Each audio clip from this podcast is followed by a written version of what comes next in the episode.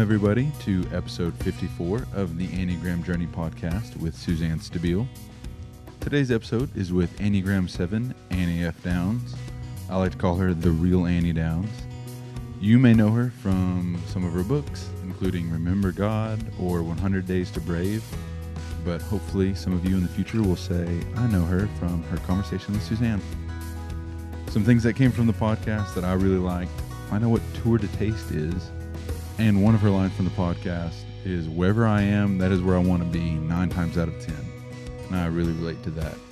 Uh, also, a major theme in their conversation is trust. Before we get to the podcast, quick shout out to everyone who is in St. Louis for the Path Between Us conference. Thank you all so much for your support of the podcast, Suzanne, and of all the work that we're trying to do here at LTM. Now, please, everyone, enjoy the show. So, welcome to my podcast, The Enneagram Journey, and I sure hope that at some point we're sitting in the same room doing this. Thank you. Me too. I would really love it. I um, like to talk about things that have to do with your Enneagram number as much as talking about your number. Okay. And um, interestingly enough, I recently did a podcast with a female seven. I'm going to share with you a couple of things she said Okay. to see if those things uh, kind of ring true with you too. But first, I want to start by talking about your book, Remember God. Oh, okay. That's kind of you. How long has it been out? It came out in October. Yeah, and you're a prolific writer. Oh my gosh, you're so kind. Like I said, I mean, it's such an honor, Suzanne Stabile, that you would even pick up one of my books. So that is that is really well- kind. Well, I you know it was true to my heart this book. So um, as soon as you found the words to say that you were wondering if God is always kind, Mm. I uh, how old are you? Thirty-eight. Okay, at thirty eight, I was asking if God is always faithful, Mm. and now I'm sixty eight. hmm And the is God is always faithful thing for me was connected to that I was messing stuff up. I, I didn't think God was messing anything up. I thought, is God faithful when I mess things up? hmm hmm And to start with where I'm going to end up at the end, I found out that it had a lot to do with my expectation. Yeah, I Yeah. think that's that's kind of where I landed too. In so many ways, is expectations can can be a murderer sometimes. Yeah. Yeah. Well, I'm going to quote some of the things you said at the end of the book at the end of our podcast. Okay. So uh, now that everybody knows what circle I want to be in, um, talk to me about um, how sevenness is a good thing for you and how it's a challenge. Yeah. And for people who haven't read you, it's fairly obvious that you're a seven. So it? Would you have guessed? yes, I would have. I, yeah. I and here here's where I started to guess, and that was tour de taste buds. Right. But my me and my assistant, every city we go to, we eat at a local restaurant and, and score it. Right. Yep. And you know, people who don't travel have no idea what we go through. It it's interesting because it looks kind of glamorous from the outside, and it looks like it's kind of fun and wonderful. But as you point out, um, if you're not mindful, you don't get to see any of the places you go. We're just right. inside hotel ballrooms, inside churches, inside university spaces where we teach, and then we go to a hotel and go home. That's it. I always say I see the inside of planes, cars, hotels, and, and buildings if I'm not Right. careful. Right, right. Yep. So in in your finding your way to outside Mhm. when you go somewhere for work, what has that taught you about yourself? Well, like just a thing about being a seven. So to answer what I love about being a seven is that I can't imagine being anything else. I think we get to have the most fun. I think I think in general people like us. Not everyone likes me, but the difference between people who don't like me don't rage against me. They just ignore me like a bug. You know, Yeah. and like I'm a like I'm a gnat or I'm a Yeah. you know. And so I don't have people that like yell back at me on Instagram very often compared to what some of my friends have with other numbers, their other numbers. Yeah. So I love that. And so when we go travel, I love that I love where I am. wherever I am, I that Mhm. is where I want to be nine times out of ten. And so so it makes it really fun. I've learned that about myself. Once we started experiencing the cities and seeing the places we were going, I fell more in love with my job, the traveling part of my job. I fell more in love with it because I was like, what if I'm never back in Billings, Montana ever again? Right. right. I want to see everything I can see. And and my assistant is a three, a female three.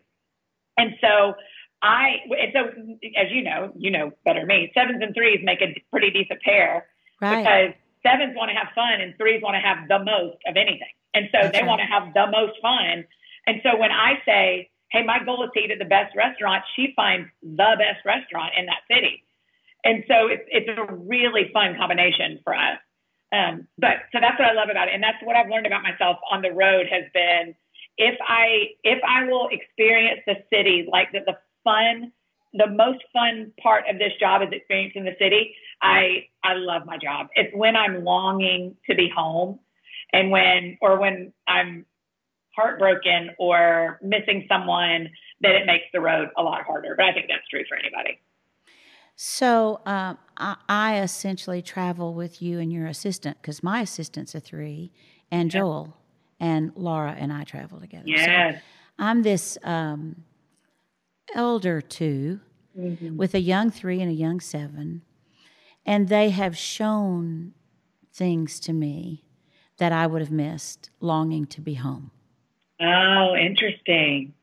I don't think I could have just gone out and seen them. It's like, let's go do this, and I and I kind of want to keep up with them. You know, it makes me feel like I've still got it somehow. Yeah, yeah, yeah. So I say, let's do. Suzanne Stabile, you've got it, girl. Don't you worry Well, about that. Thanks. So I say, well, then let's do. At one point in your he- in here, you say, um, and I'd like for us to talk about this for a few minutes. You talk about travel, and you say that um, th- there came a time when you started to feel like you were kind of keeping secrets, like you were a secret keeper.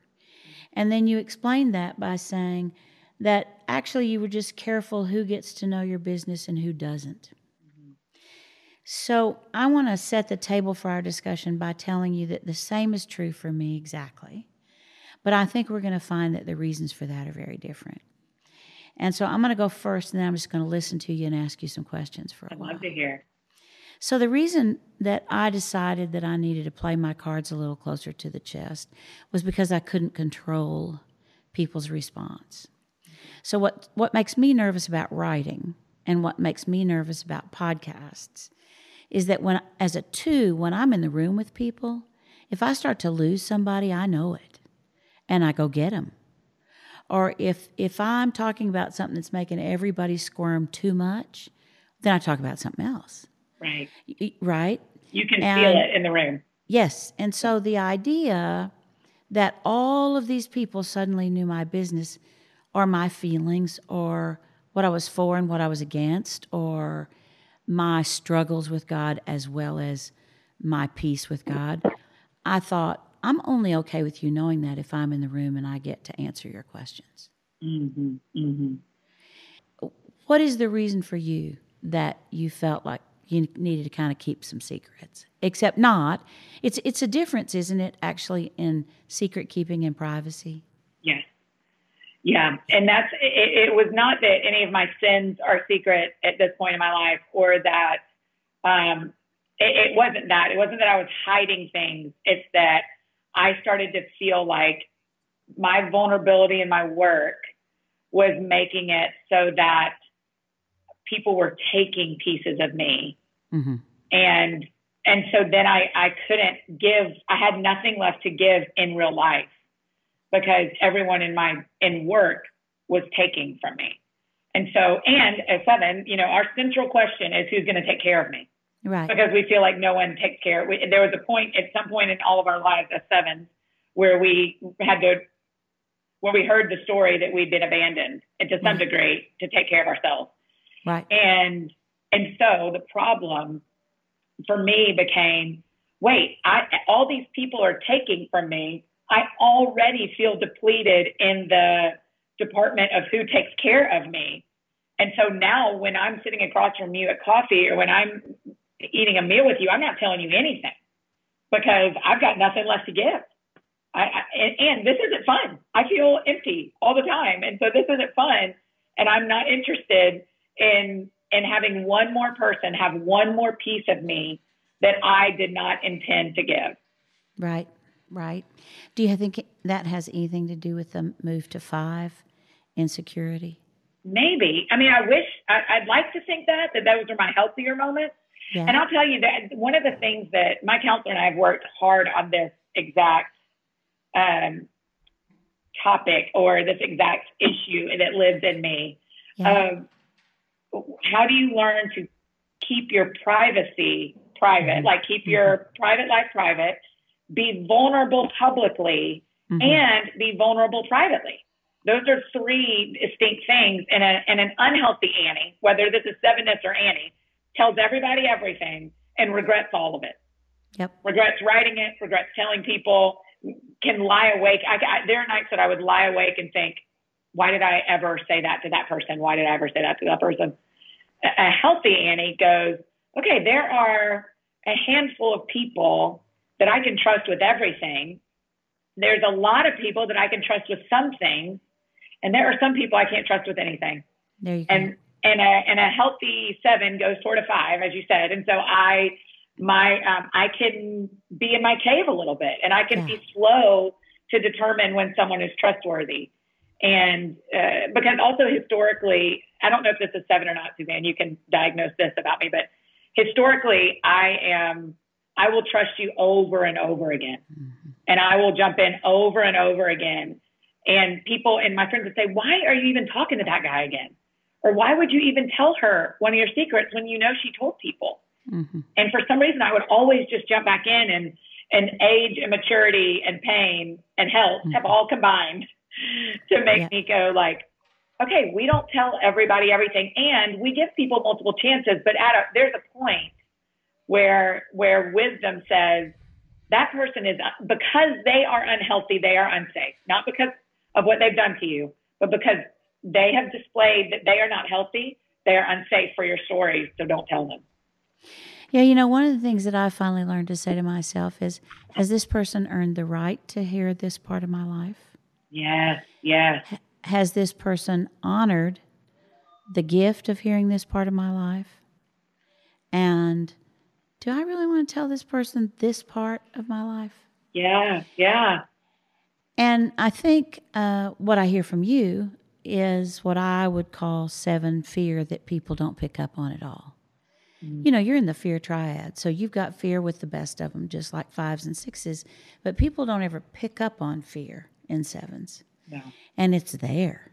It's yeah. it's always there, always kind of lurking and waiting for a place to land. And it's interesting to me because it sounds like you're a mature enough seven that you know when people are. Um, I, I, think sevens are like the Pied Piper. Mm. And yeah. I think you know when people should peel off and they don't. Yeah. When they ought to, right? Yeah. It's it's like it gets to be too big. So Yeah, I, that's exactly right, Suzanne. I've never thought of it like that, but that was exactly right. Yeah, it's like follow me because I'm going a good place and I want you to come. Yeah. But then after after we're done, you need to kind of peel off when we pass your house and go home. Yeah, yeah, yeah. I want to be like, you broke up with me. Why are you still here? Yeah, like, exactly. Why, why do you still want, I don't understand, or we aren't getting along, or you moved to a different thing. Like, I, am not trying to take you with me anymore. Right. But if you're here, okay.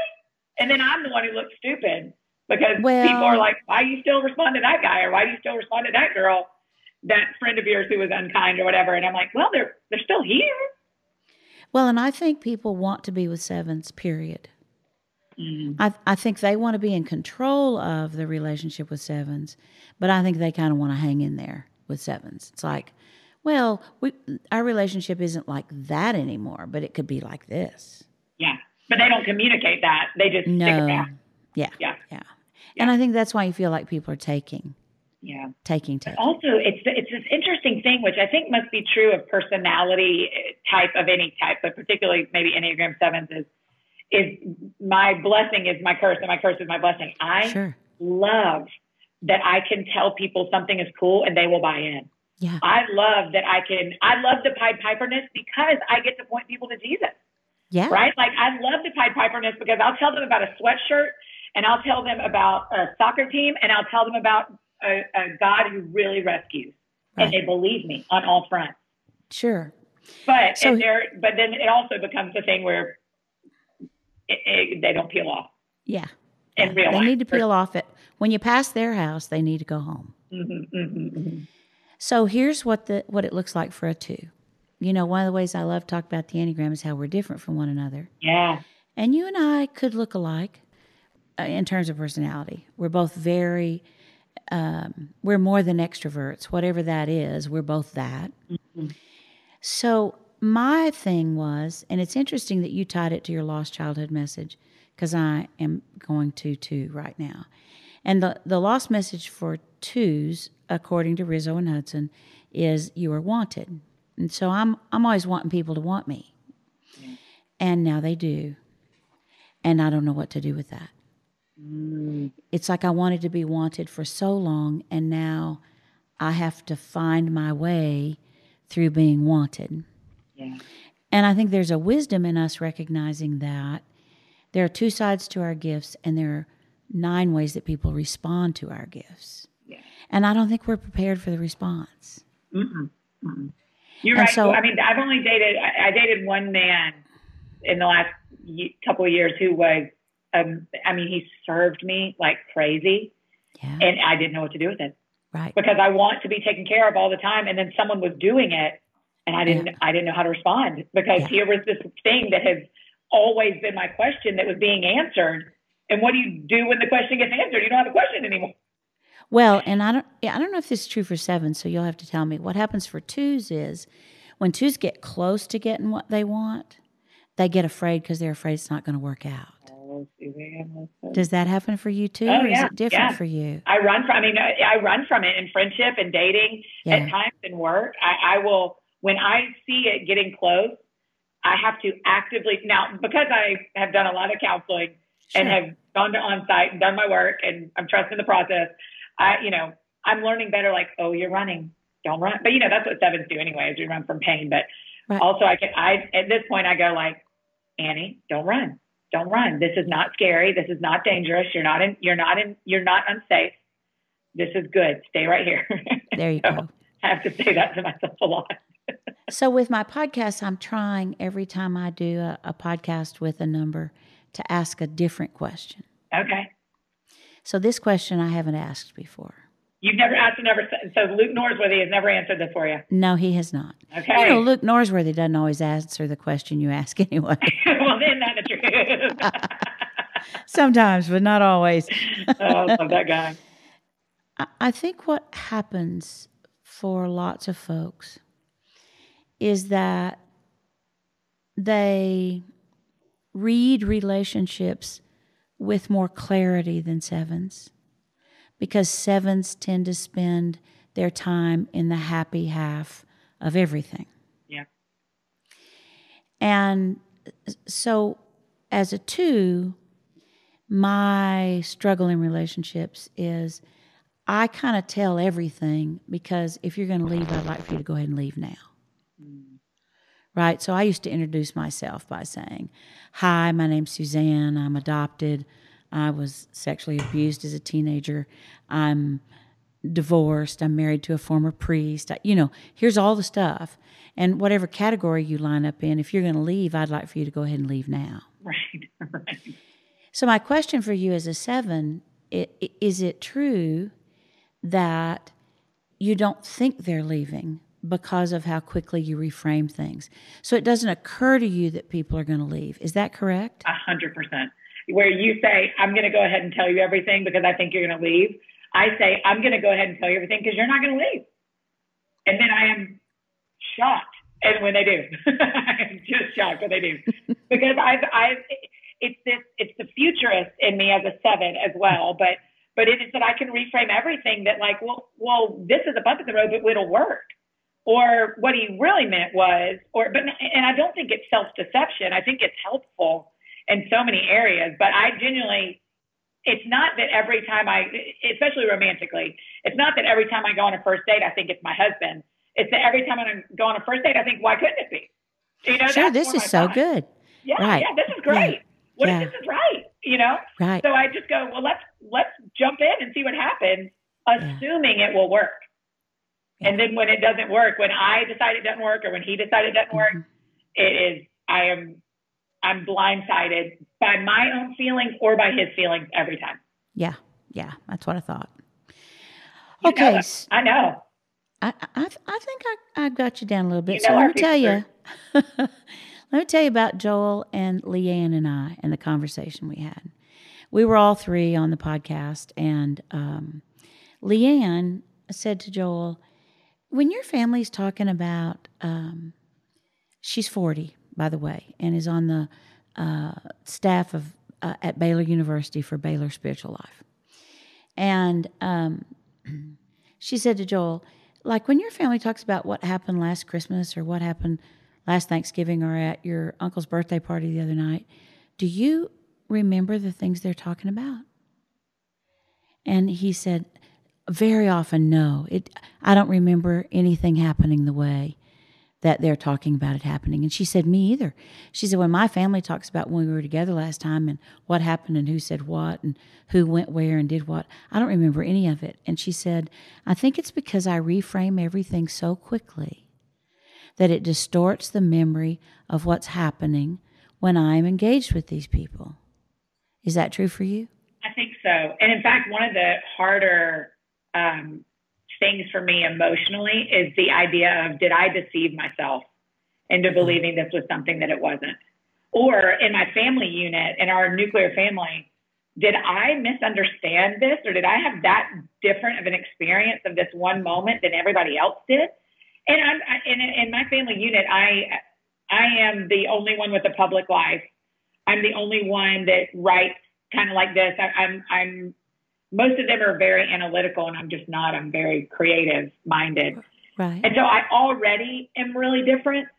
Um, but then there are times where I'll have memories and we'll, I'll talk about the same thing and I'll be like, and, it, and I almost, ha- I almost shame myself of like, look how deceptive you are to, to yourself mm-hmm. and how you, how you change memories. And it's like, no, no, no. I have to say, no, no, no.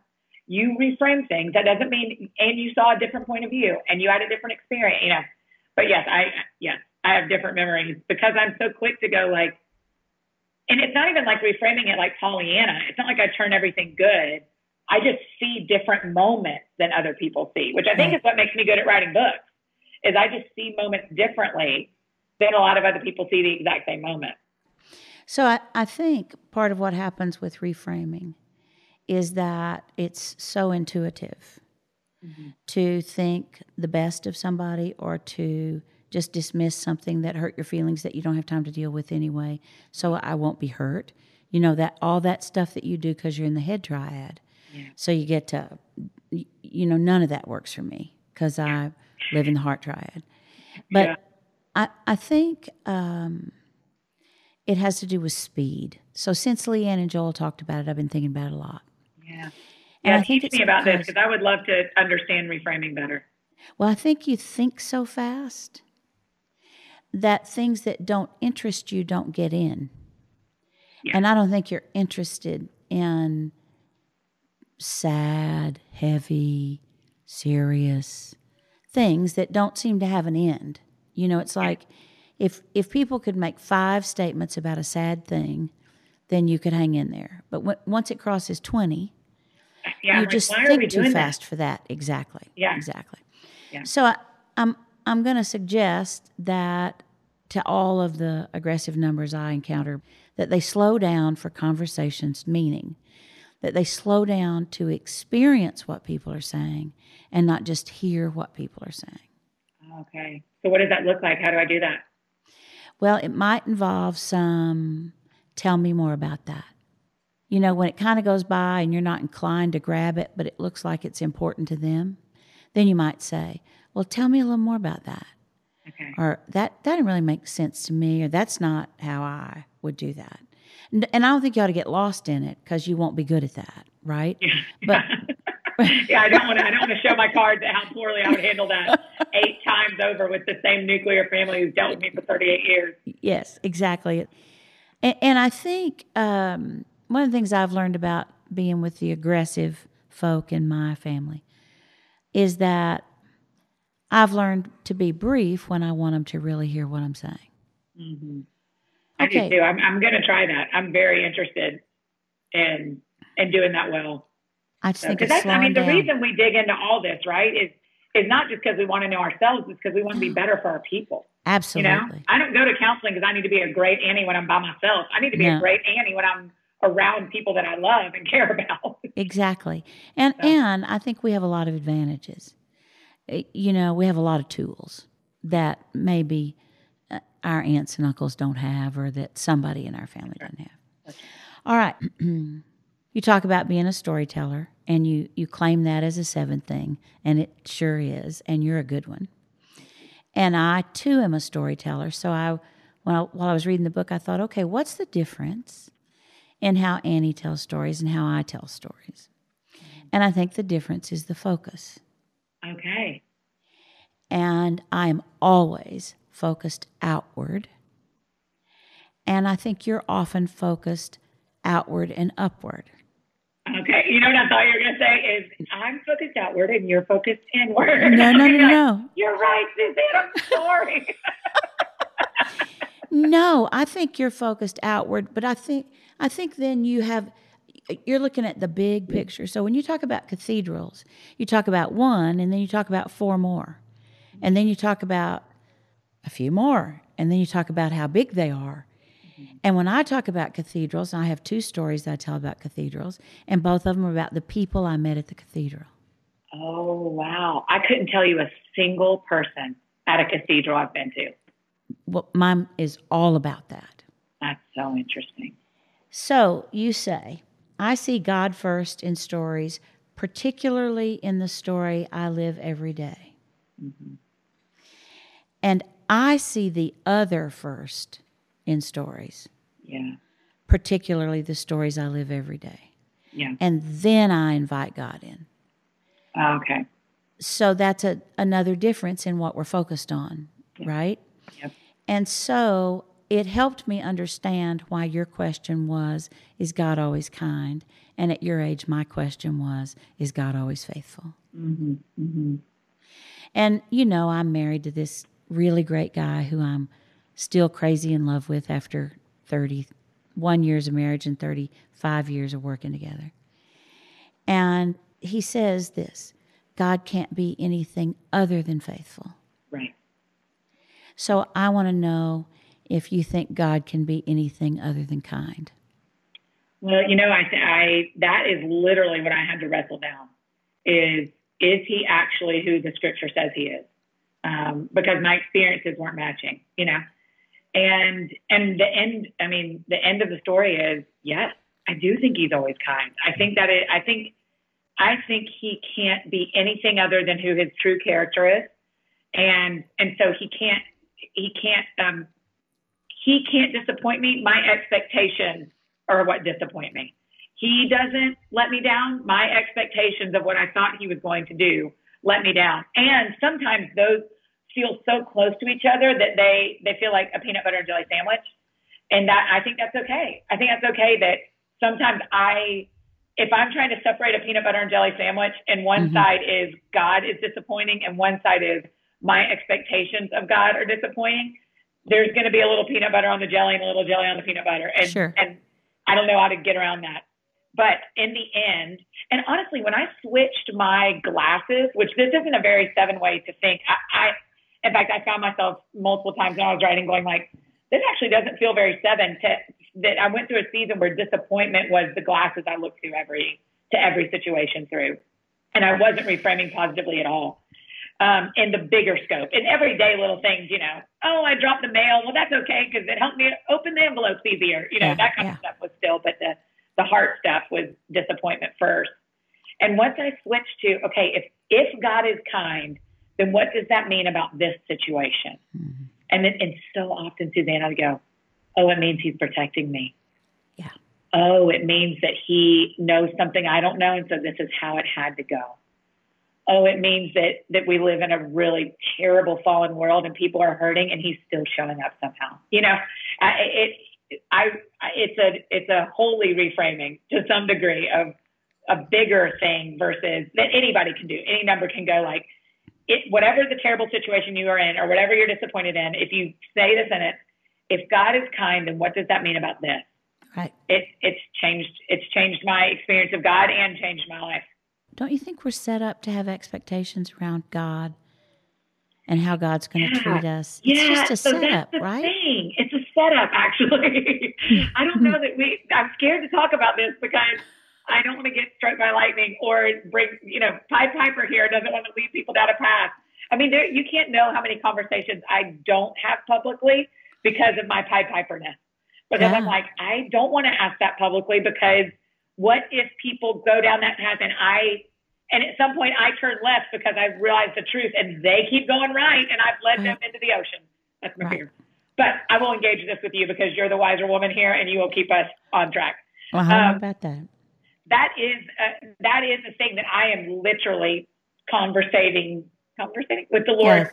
about right now is you keep whispering things to me that tell me to live with expectation, but then I keep getting disappointed and that's on me because I keep coming back for more, but you keep inviting me back for more. And and that is a it's a hard because I think there is scripture that backs up that we should expect things from God. I mean, Ephesians 3:20, he'll do more than we ask or imagine. And so do I if I believe that scripture is true, how do you not live with expectation and hope?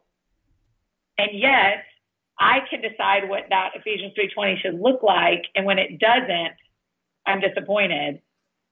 But then I, I also can't be the person who doesn't live with expectations because that is boring. Well, I, I just think we're put together to have expectations. I think we all have them. What do we do with them? Well, here's what I'm kind of trying to do. I, I'm a, I'm not a fan at all of the language. If it's your will, like that makes me tired. Okay. I, I don't I don't think anybody means that. Right. Because if you actually mean that, then why are you even praying? Right. Like, just right. sit back and let it happen. If you, if all you want is for God to do whatever He wants to do, you don't have to pray. So here are the two things that I would a- add to your uh, list of things that you're working on. And one is that Richard Rohr says, if you can define it, it's not God. Okay. You So that kind of messes with stuff. yeah, yeah. Father Richard likes to do that, though, doesn't Yes, he? he does. He wants to mess with us. And um, one of my things is I, when I get in it and I kind of can't breathe, then I say, okay, God, where are you? And what are you trying to teach me? And where are you is a completely different response than why'd you leave me? Why didn't you Right. follow through?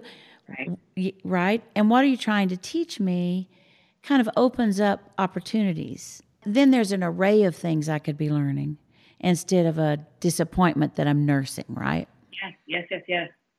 That's the that's the way better question that I'm gonna write down. I mean, I literally I, I'm looking across the room because I have this scripture from the story of Hannah in the um, message version where in in the NIV it says God remembered her Yeah. and she became pregnant. And in the message version, it says, and God began making the necessary re- arrangements in response to what she had asked.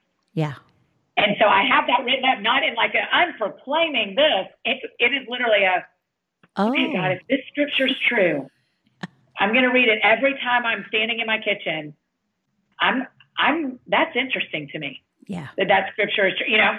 And so, but I, that's what I'm wrestling with is how do I ha- live with expectation and be an Annie, be a seven and be excited about life and expecting this could go really well and not cycle so hard. I cycle so hard into disappointment when I get disappointed. So, do you know that as children, uh, you can't tell fours and sevens apart? No, They really? ex- yeah, they look exactly alike. oh my gosh, because we both feel so many things. And you always want more, Yeah. and you don't ever want to go home. Yep. And things are always slightly disappointing. Yeah. and not quite what you anticipated. Yeah. And do fours have as hard a time communicating who they are as kids as sevens do? They have the hardest time. Okay. Because that's something I look back and go, I think one of the biggest problems for me is I didn't know how to tell anybody what was going on in here. Yeah. You know what Joel didn't know how to tell us was uh, the the whole piece of him that tried to show up and be respectful when he didn't have any energy to give. Because we always we call Joel a powder. Yeah. We always used to say, whenever you don't get your way, you just pout. You're just a big powder, and and he would say, Yeah. you know, I, I, I'm most of the stuff y'all say I am, but I don't think I'm that. And I think the the thing I finally arrived at in regard to his behavior at those times is that y- y'all are dutiful, like you are duty bound. So if it's the right and good thing for you to show up for something, then you show up. But we're accustomed to you wanting to be there. Yes. So Oh, when you show up without, yeah, well, when you show up without your energy, we negate the fact that you've shown up Yes. because Yes. we want all that energy. That is my whole life, man. Or, Yeah.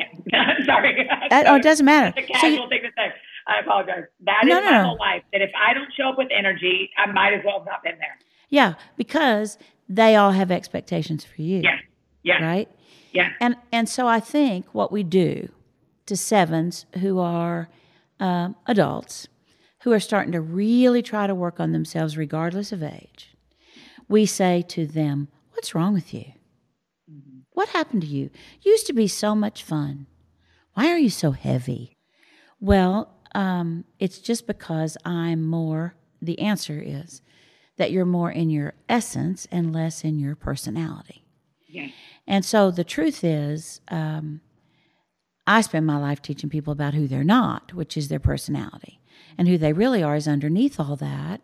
But pe- people don't really want to know us for that. You know, people don't want me to say, no, I don't think that's mine to do. I I don't think I need to bring that. Yeah. I don't think I can talk to your group. Like, no. Nobody ever says, well, good for you, girl.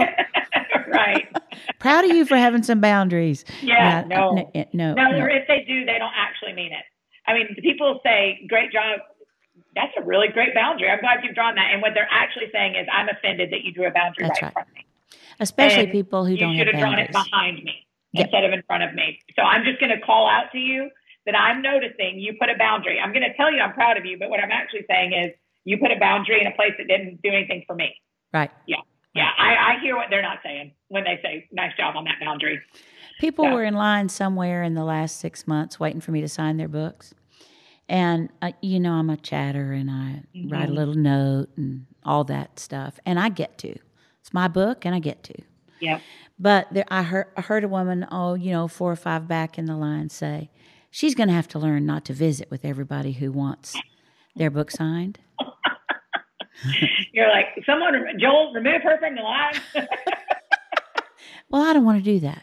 Like I I want to get to a place and I think your number and my number have a difficult time with honest responses that are not mean-spirited or anything, just honest, because it changes the mood. yes.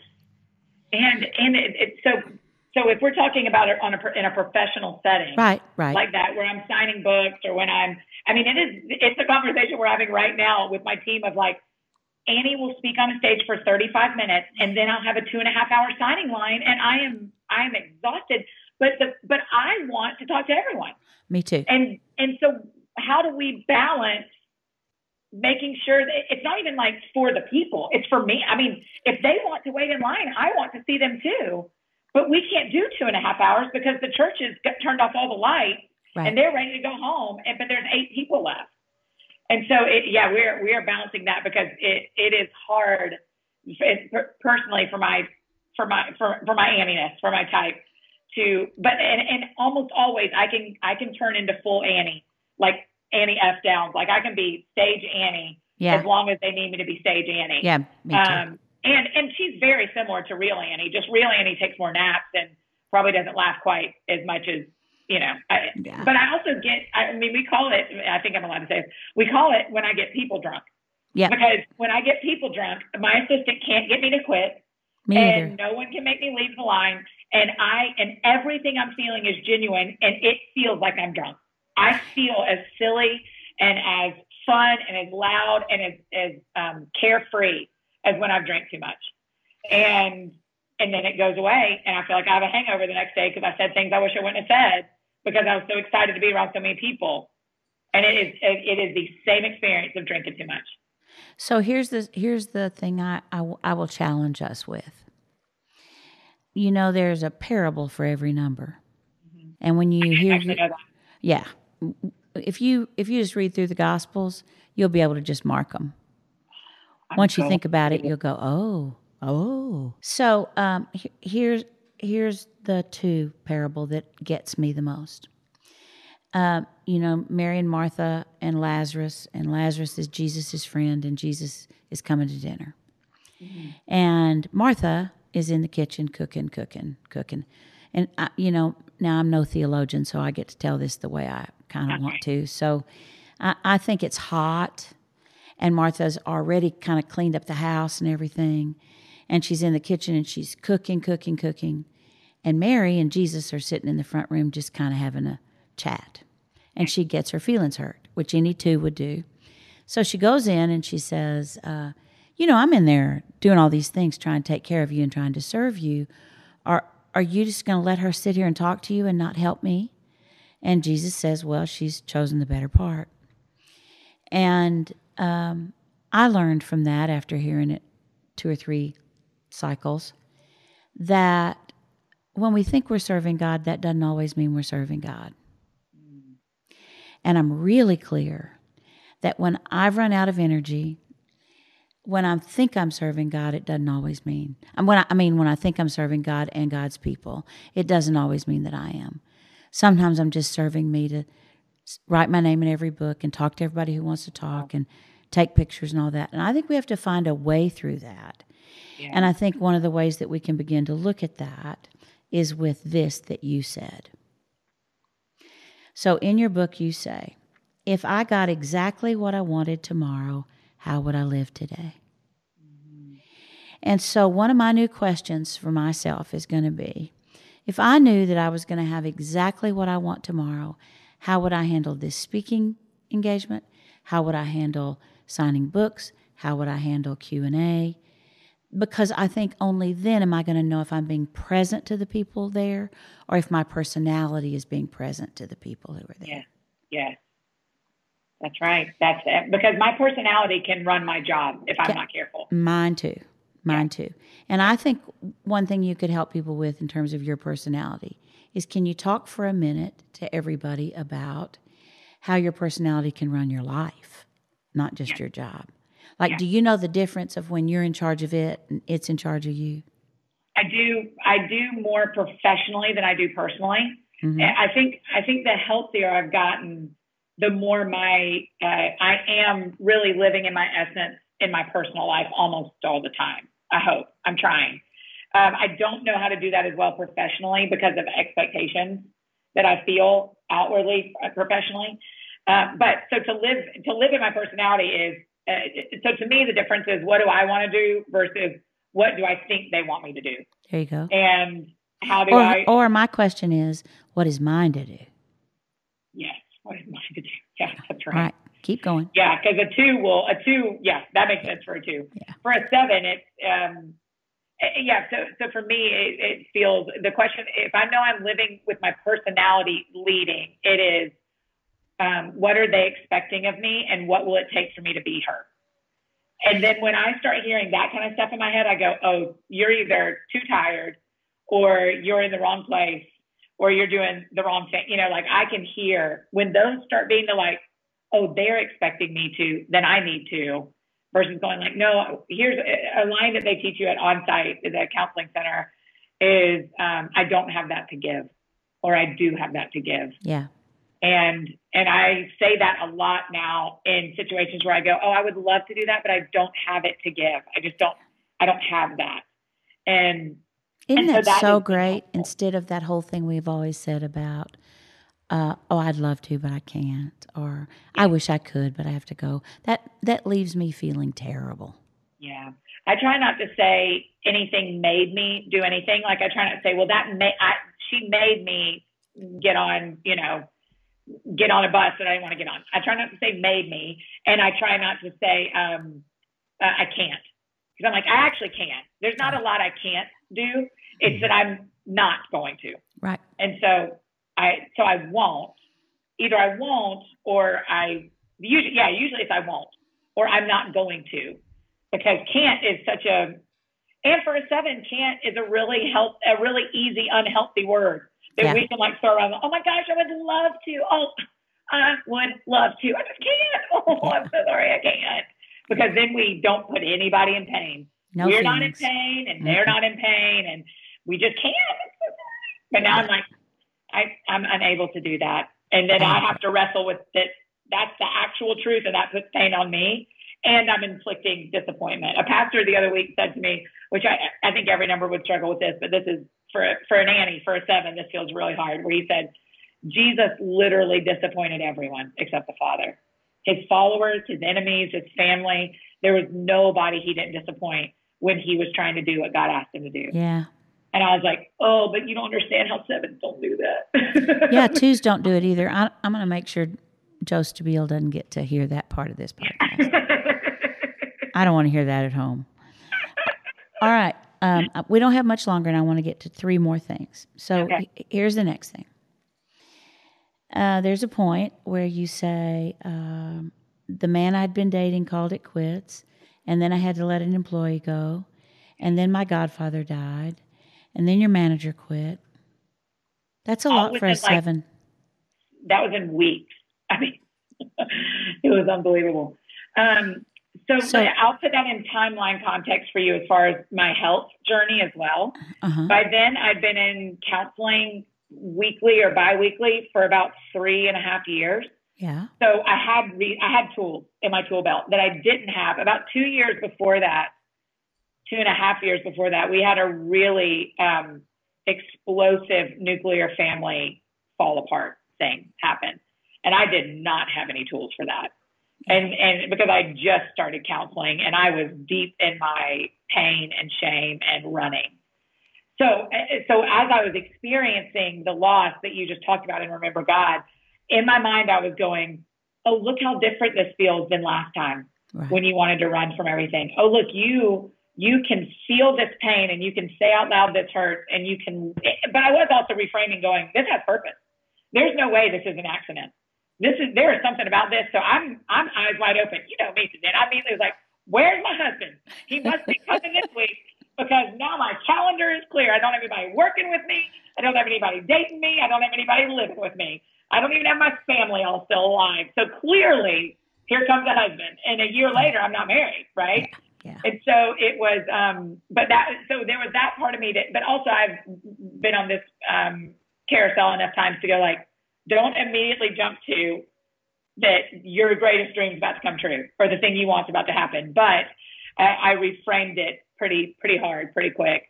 Uh, but I also was feeling it and I was walking it with my counselor and with the people that were closest to me. And, and I had language for it that I wouldn't have had four years prior and before Enneagram. I mean, I didn't know Enneagram in 2013 when things Yeah. went really badly for our family. By 2017, I at least knew enough and had learned enough to go like, oh, this is pushing some of my particular, all these people. I mean, my pastor, my manager, my roommate, the dude. I mean, all these people who are caretakers in my life walked out at the same time. Yeah. And for a seven, I mean, as we talked about, that that is the question. That put me in unhealthy dating relationships in college. It has it has been too much for friendships at times when I'm unhealthy. That is the thing that chases me Yeah. is who's going to take care of me. And so to lose all caretakers in one fall was severe for me. But it was so severe that it had to be on purpose. It couldn't have been an accident. So that's what I knew. But you're smiling because you know you're like Annie. You're still reframing this. I know. Here's what I think. I think you are refreshing in your ability to tell yourself and other people the truth. Oh, thank you. And so uh, he- here's kind of where I am. I, I think authenticity is the best thing we've got to offer. I think speakers who lead with the reality of their lives and with their weakness instead of their strength connect much more fully with listeners. I start sometime in the first hour, hour and a half of teaching a day long workshop. I generally say everybody needs a spiritual director, everybody needs a therapist. Yeah. I'm And I- feeling that that space in my life that I would like a spiritual director. Yeah. So um, he- here's the thing I want us to close with this time. You say at one point that essentially God said to you, when your life changes, you and I change too. Yeah. And you know, I, I've said for years and years that sevens love beginnings, but then in the middle of things, they get a little antsy. Yep. And then endings are devastating, is my word. Yes, you're right. And when I am mindful of your journey as I know it, which is certainly not completely at all, and I'm aware that you're trying to figure out this whole thing about change. You know, for somebody, for sevens who want variety all the time, I think they misname variety change. Yeah. So so will you will you keep explaining that because that rings Yeah. true for me, but I don't know how to say it back to you. Well, I don't actually think you want change all the time. I think you just want the next thing. Right. Right. But I that's not change. anything that I have. I That's just right. want more things. That's right. That's Yeah. right.